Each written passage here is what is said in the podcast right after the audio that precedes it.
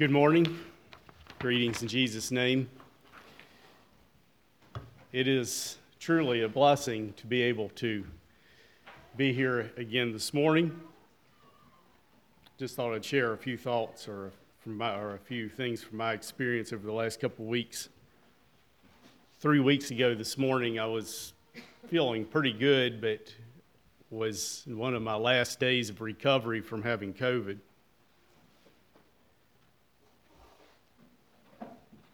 Two days later, at night, I developed that day developed pneumonia. Doctor felt like it was a secondary infection due to uh, weakened lungs due to the COVID infection. And I ended up, I, I just couldn't get my breath. Got up, got out of bed, and was in an effort to go out and try to sit in a chair to relieve, hopefully, relieve my lack of oxygen, ran out of oxygen to the point that I ended up on the floor. I learned a couple things that night. One is COVID and the associated issues that it brings is serious, and let's treat it that way. I also learned as I reflected after my my breathing was evening out a little bit, I was, I was able to wasn't wasn't quite as much stress. Reflected on that experience. I'd never experienced anything like that before, where I just felt like my body was crying out, screaming out for oxygen, and my lungs were not able to provide it. And I felt things just kind of shutting down, so to speak. And I reflected on that, and you hear of people that say that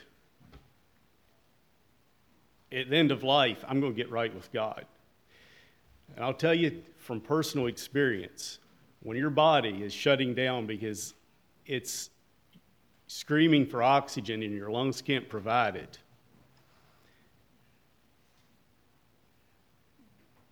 you don't have the opportunity to pray and to get things right with God. Today is the day to do that, not at some future time when you have maybe but moments to live. Another thing I learned is the blessing of a good, godly wife who is there to bow over me and pray when I could. Thank you.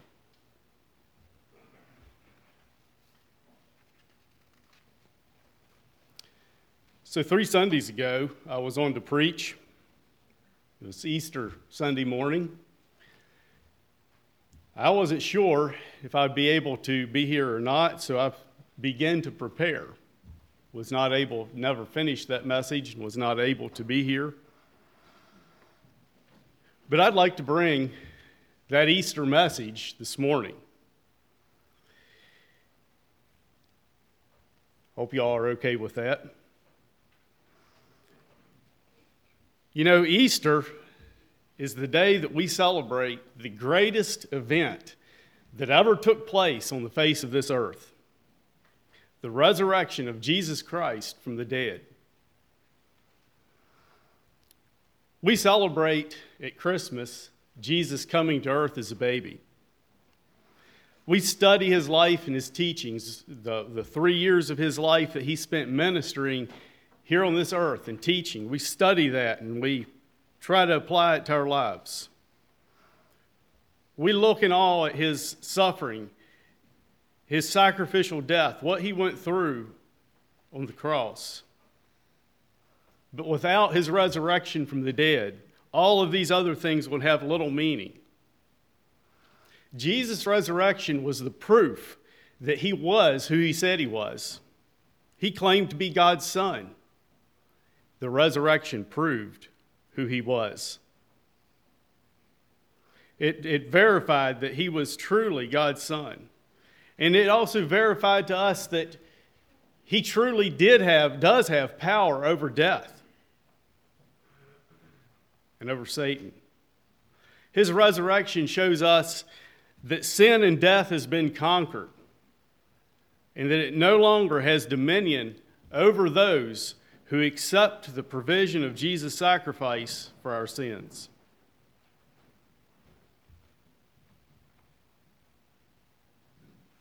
It is, it is an, an, an amazing, it is an astounding proof of, of what, of who Jesus was and what he has done for us.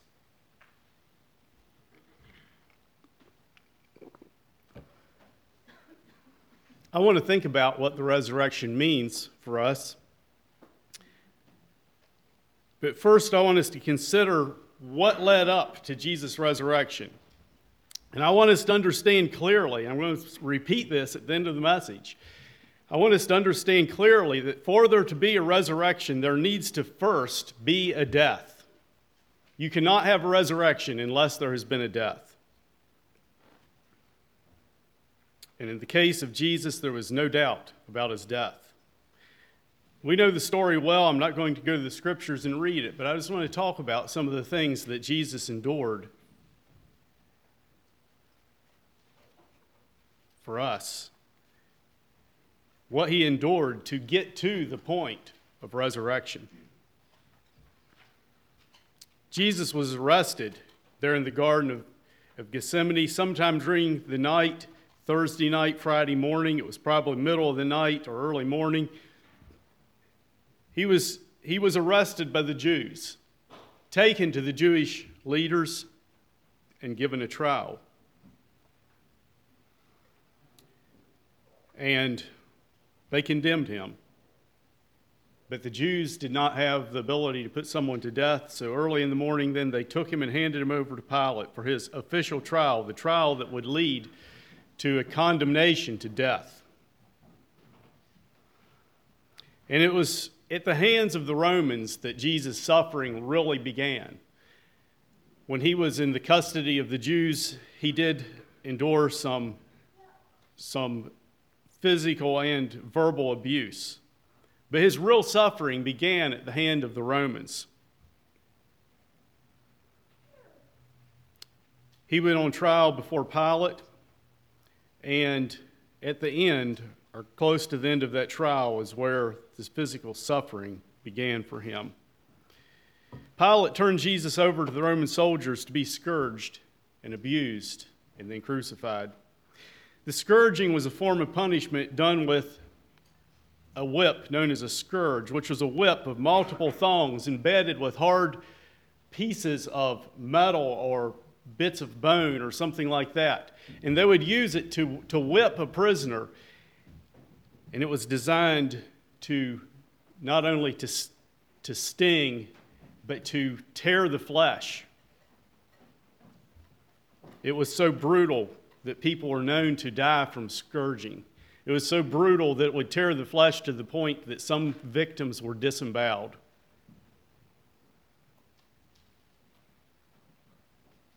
It was also at this time that the soldiers twisted together a crown of thorns and placed it on Jesus' head, no doubt with a lot of force, and proceeded to strike him on the head, driving those thorns deep into his brow. That was the abuse that Jesus suffered before being led out to be crucified. And as they led him out, the Apostle John says that he went forth carrying his cross. The other gospel accounts say that they forced Simon of Cyrene to carry the cross. So evidently, Jesus went forth carrying his own cross and didn't have the physical strength or stamina left after the physical abuse to make it to the point of crucifixion, and they pressed Simon of Cyrene into carrying the cross.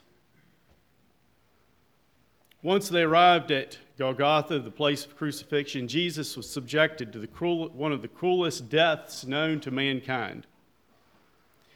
His arms were spread out wide, and I'm sure they stretched him to the full extent, and nailed to the crossbeam of the cross. And his feet then were nailed to the upright. And we're told that this position is a very excruciating position with the weight of the body hanging on the arms.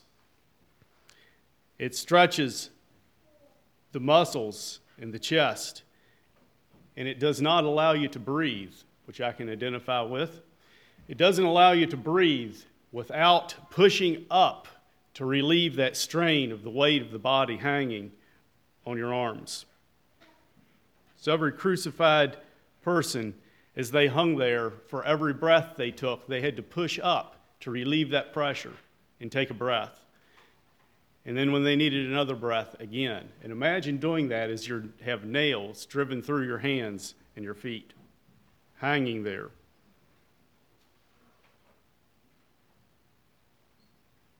This is how Jesus hung there on the cross approximate, from approximately 9 in the morning till 3 that afternoon when he cried out, It is finished, and gave up his life. Sometime after Jesus gave up his life willingly,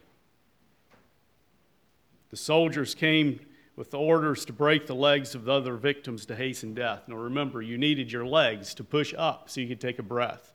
That's why they broke their legs, because once their legs were broken and they didn't have the support to push up to take a breath, asphyxiation set in very quickly. That's when they found Jesus already dead. And one of the soldiers, rather than breaking his legs, thrust his spear into Jesus' side, bringing forth a flow of blood and water. I wanted to go through those details that we all have heard before because I want us to have, this morning to have a clear picture of the body that was buried that day. after all the, of that abuse, after those six hours approximately of hanging on the cross, and after the spear piercing his side, there was absolutely no doubt that Jesus was dead.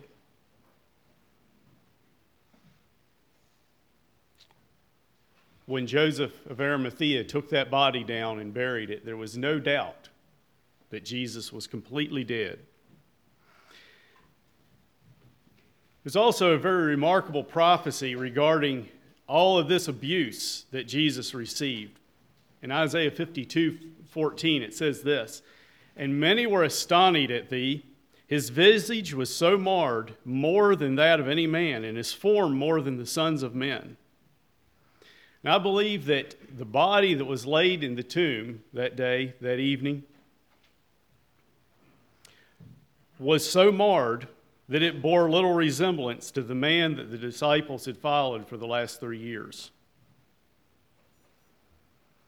You think about the, the, the physical abuse that Jesus suffered, coupled with this prophecy from Isaiah. Jesus' body was we would say mangled.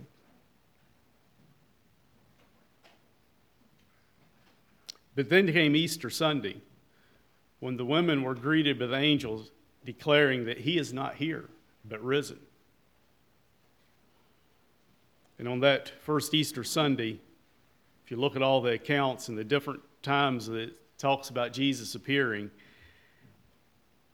he appeared to Mary, to the two on the road to Emmaus, to Peter, as well as to a group of the disciples that were gathered together.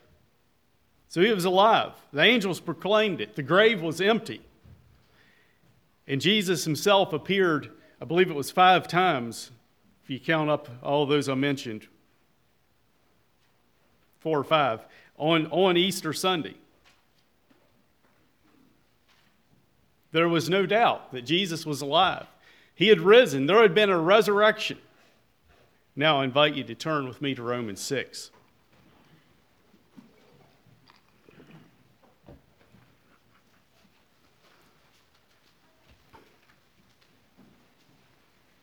I want us to think about how this applies to your life and to mine. Romans 6, and I'd like to read the first 14 verses. What shall we say then? Shall we continue in sin that grace may abound? God forbid.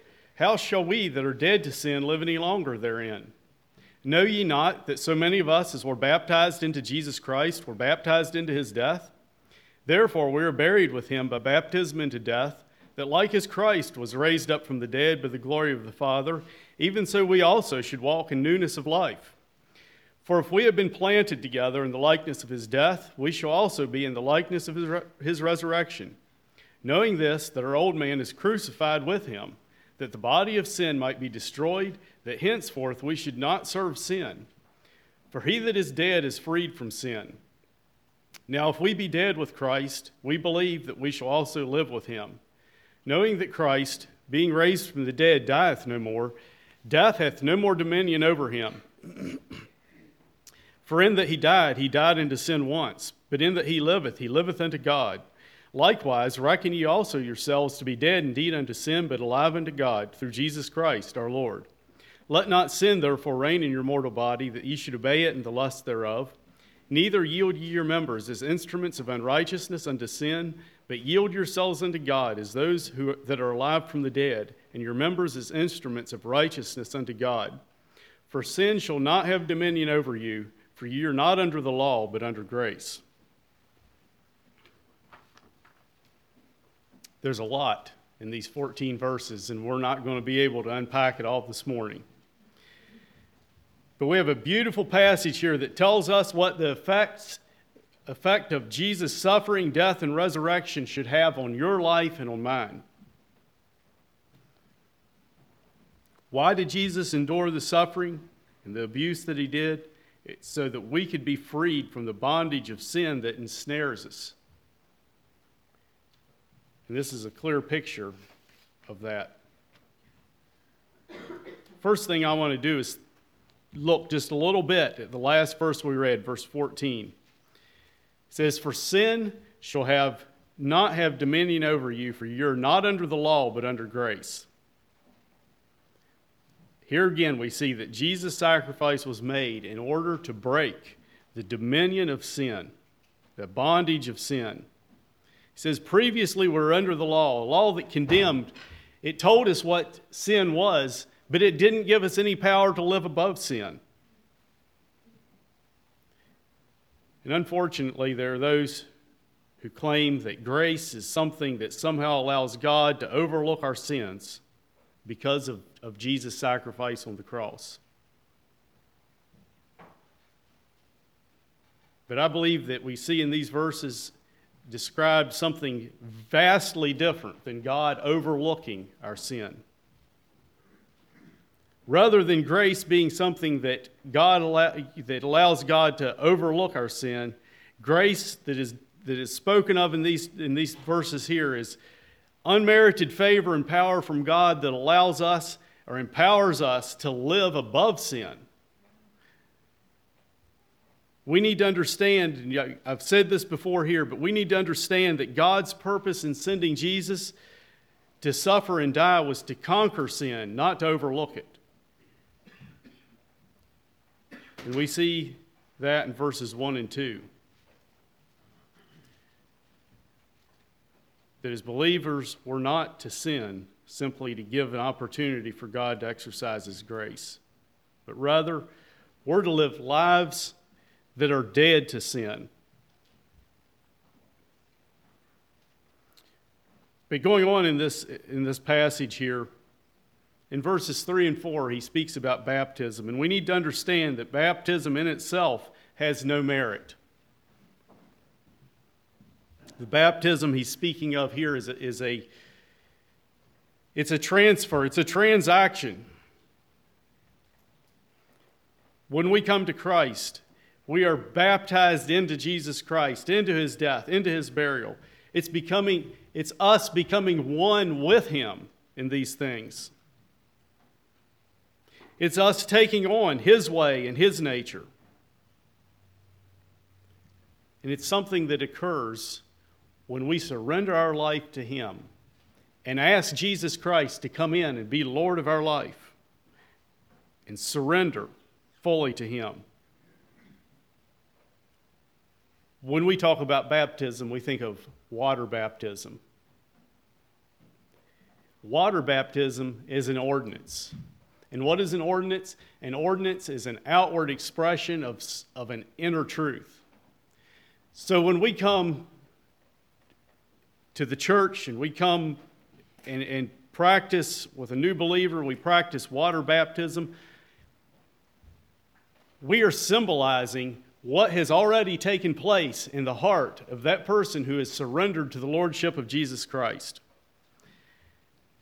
And so, when he's speaking of baptism here, he's not speaking so much of the act of water baptism, but of the transfer of us transferring the control of our life to the Lord Jesus Christ.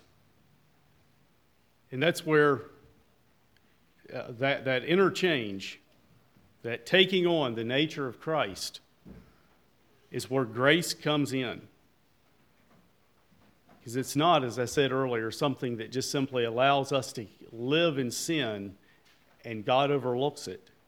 But rather, it's the enabling power of God to take on the nature of the sinless Christ and to die to self and to live above sin. It's not that we never ever sin, don't ever sin again, but we are not under the bondage of sin. That's the theme in this passage that we're to become like Christ. You know, everybody wants to become like Christ when they, when they reach the end of life. In other words, everybody wants to go to heaven. Everybody wants to be blessed with eternal life in Him. But if we want that reward, we must also be like Christ in this life. I want us to consider the references in this passage that tell us that we are to be like or in Christ in his death and resurrection. Now, look at, at the death side first. Verse 3 Know ye not that so many of us, as were baptized into Jesus Christ, were baptized into his death? When, when that transfer takes place of, of the control of my life is surrendered to the Lord Jesus Christ, I am, I am baptized. I am, I am taking on his death. Verse 4 Therefore, we are buried with him by baptism into death. With death comes burial, it it's a putting away. Verse 5 For if we have been planted, and that word planted is uh, King James, I think, is the only version that uses the word planted. It's, in, it's interpreted correctly, but it has the idea of being united. Uh, one commentator said, used the illustration of, of grafting, of, of a, a scion being grafted into a, a parent plant the idea of, of that united, being united. So if we have been planted or united together in the likeness of his death, so we're supposed to be united with him in his death. Verse 6 Knowing this, that our old man is crucified with him, that the body of sin might be destroyed. Our old nature, that, that nature that wants to sin, wants to do what self wants. When we surrender to the Lordship of Jesus Christ, it needs to be crucified with Him. In verse 8, now if we be dead with Christ, he's just simply stating it as a fact. We have, we're in Christ, and so we're dead with Christ.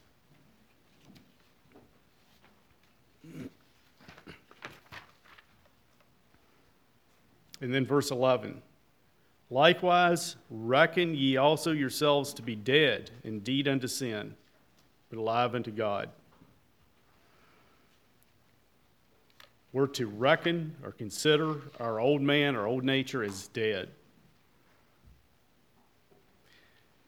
It's clear in this passage that when we come to Christ and accept Him into our lives, we're taking on, in a spiritual sense, what Jesus Christ took on in a physical sense.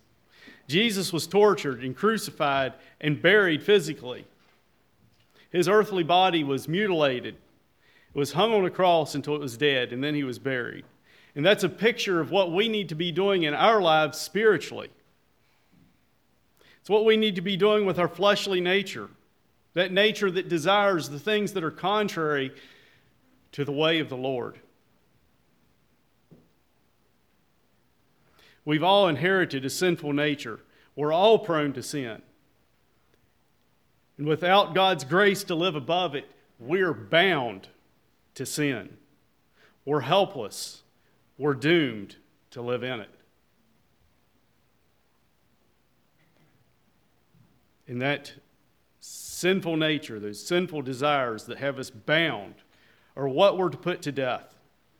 When we truly, and in my notes I have underlined truly, confess Jesus is Lord of our life. Because, brothers and sisters, there's too many people today in this world, and even in our churches, I believe, that are confessing Jesus Christ, but they're not truly and wholeheartedly confessing and surrendering to his lordship.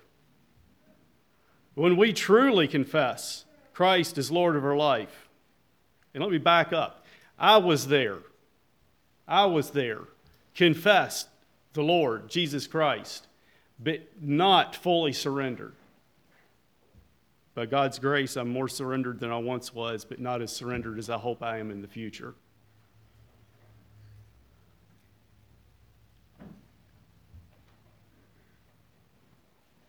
When we truly confess Jesus is Lord of our life, we're saying that just as Jesus submitted to the physical, his physical body to that mutilation, crucifixion, and death and burial, we're to submit our fleshly desires, our sinful nature, to the same treatment mutilation, crucifixion, death, and burial.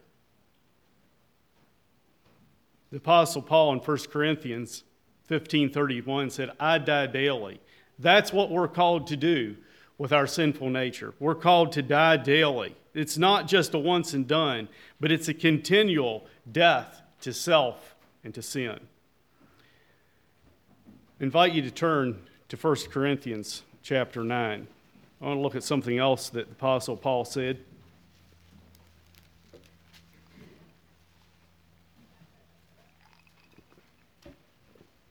Verse 27.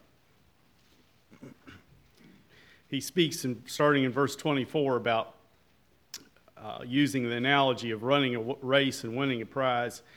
And he ends up here by saying, But I keep my body under and bring it unto subjection, lest that by any means, when I have preached to others, I myself should be a castaway. And the idea here is that of bringing my body under is putting it in subjection. And I just printed out about 10 different translations, how they translate this, because I think it helps us to understand what Paul was saying about what we need to be doing to our sinful nature. I'm not going to say what, what versions all these are. I'm just going to read down through them and listen to the descriptive terms that are used here. I discipline my body and bring it into subjection. I beat my body and make it my slave. I pummel my body and subdue it. I buffet my body and bring it into bondage. I buffet my body and lead it captive. I bruise my body and keep it in subjection. I bruise my body and make it my slave. I hit hard and straight at my own body and lead it off into slavery. I give blows to my body and keep it under control. I think that these different translations here of, of what Paul is saying helps us to understand the degree of self discipline and death to the flesh and to the sinful nature that Paul was talking about. He isn't talking about a half hearted self denial or a one time event. He's speaking of an ongoing, focused effort to subdue the sinful nature, to put it to death. Your Christ didn't crucify himself. He didn't, he didn't beat himself and, and crucify himself and bury himself. But that's what you and I have to do we have to choose daily to crucify self to put it to death.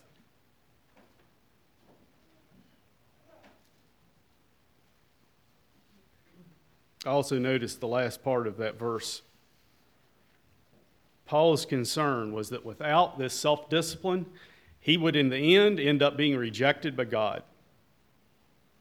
Paul wasn't talking about a grace that causes us, this loving God to overlook sin. He was talking about a grace that enabled him to subdue the powers of sin and self in his own life that would enable him to live a holy life in preparation for meeting God. This is the way of Christ in the way to glory.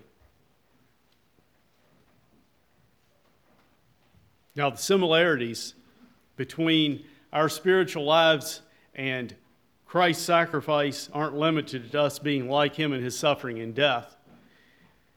The similarity continues with the promise that we'll be united, excuse me, that we, as we are united with him in his suffering and death and burial, we will also be united with him in his resurrection. And I'd like to look, there's a few a number of times here that it, that it tells us here in Romans 6 that we'll be united, that if we're united with him in his suffering, that we'll be united with him in his resurrection. First one is in verse 4. Talks about being buried with him by baptism into death, that like as Christ was raised up from the dead by the glory of the Father, even so we also should walk in newness of life. We can experience that same life, that new life through, through Christ. Verse 5 For if we have been planted together in the likeness of his death, we've been, you, remember I said united with him in his death? we shall be also in the likeness of his resurrection. We share in his death, we'll share in his resurrection. Verse 8.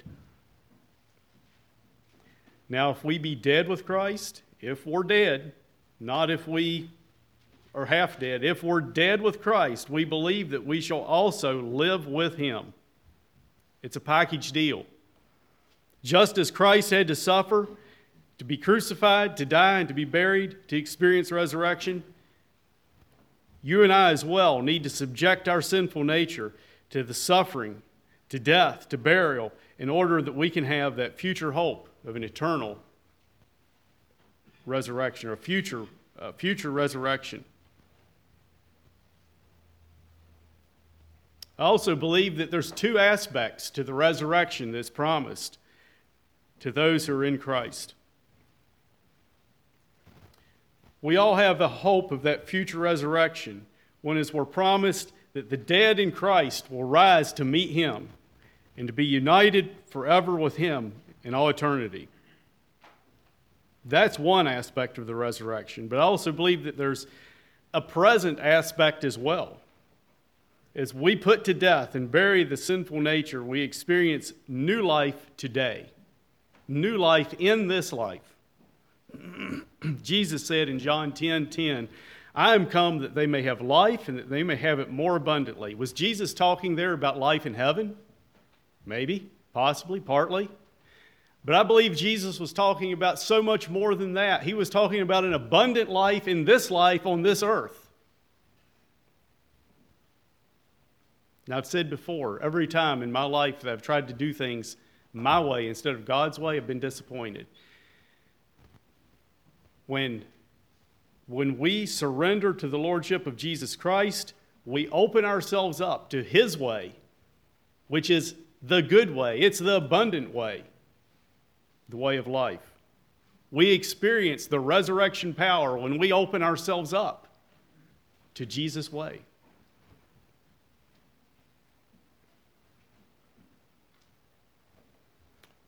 when we accept Jesus as Lord and we place ourselves, instead of under the bondage of sin, we place ourselves under the bondage of the Lordship of Jesus Christ. And we experience new life. In essence, we experience the resurrection when we do that. We put to death that sinful nature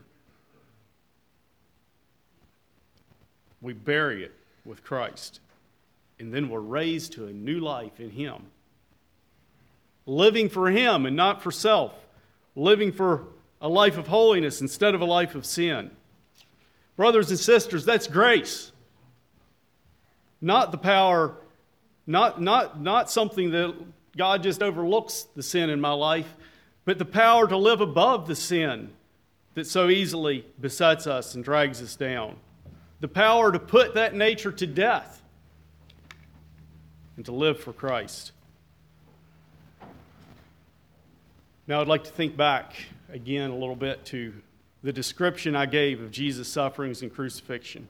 He was scourged, crucified, his side pierced, he was buried. And as I said from Isaiah's prophecy and from the descriptions we have, his, his visage, his, his appearance was marred more than that of any man. I want you to consider, I want you to get a picture in your mind of what that would be like. And I want you to consider, in light of what we've just looked at here in Romans 6, how does your old man, how does your fleshly nature look in comparison to how Jesus looked after his suffering?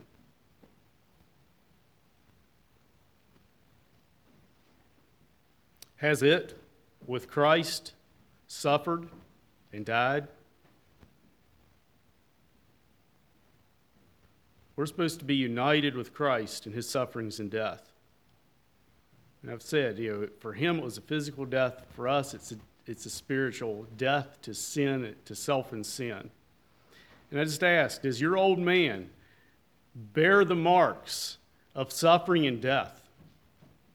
To use Isaiah's terms, does, has your old man's visage been marred?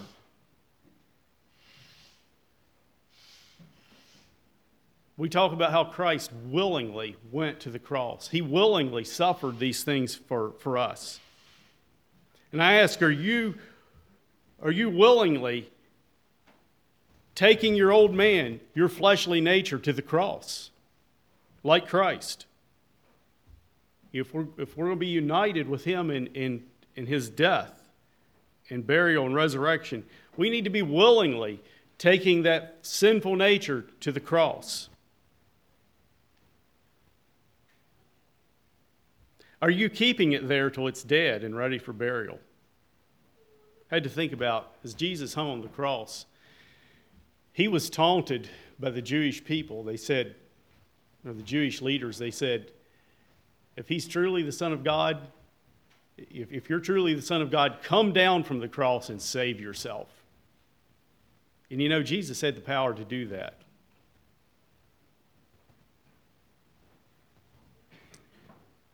But if he had, if he had, if he had come down from the cross, would there have been a resurrection? No. There would not have been a resurrection. Even though he had the power to come down from the cross, he didn't because his goal was not to save himself. His goal was not to prove that he truly was the Son of God. His goal was to complete his suffering and to experience death and burial so that he could in turn experience the resurrection. If Jesus had come down from the cross, from the cross in an effort to prove he, who he was or to avoid some suffering or to avoid death, we'd have no resurrection. We'd have no resurrection power. We'd have no hope.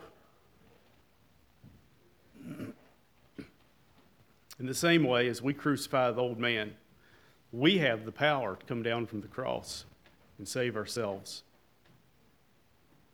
We face the temptation and we think, I've suffered enough, or it's not worth it, or I want to have a little earthly pleasure. We think these kinds of things.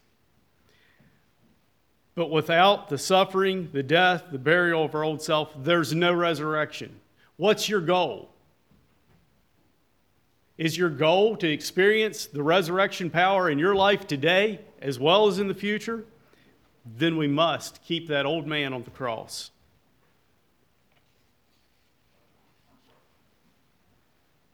So, in conclusion, I ask, where are you at in suffering and dying to self? Is your old man suffering and dying, or is he thriving? Do you allow him to come down from the cross occasionally for some pleasure? This morning, I want to challenge all of us, myself included. All of us, challenge us all to walk the way of Christ, to identify with him, to be united with him.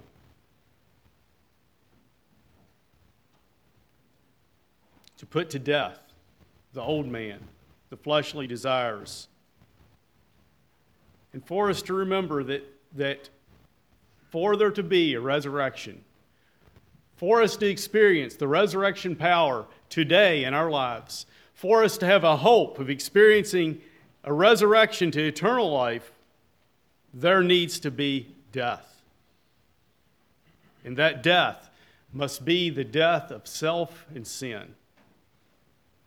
That's how we will experience the resurrection power that we are so excited about when we celebrate Easter. Are you willing to do that? Are you willing to suffer and die to your to self in order to experience that tremendous power that raised Jesus Christ from the dead? It's, it's our power to have, but we must, just as Christ paid a tremendous price physically, we as well have a price to pay if we're going to experience that resurrection power. May God bless each of you in doing that.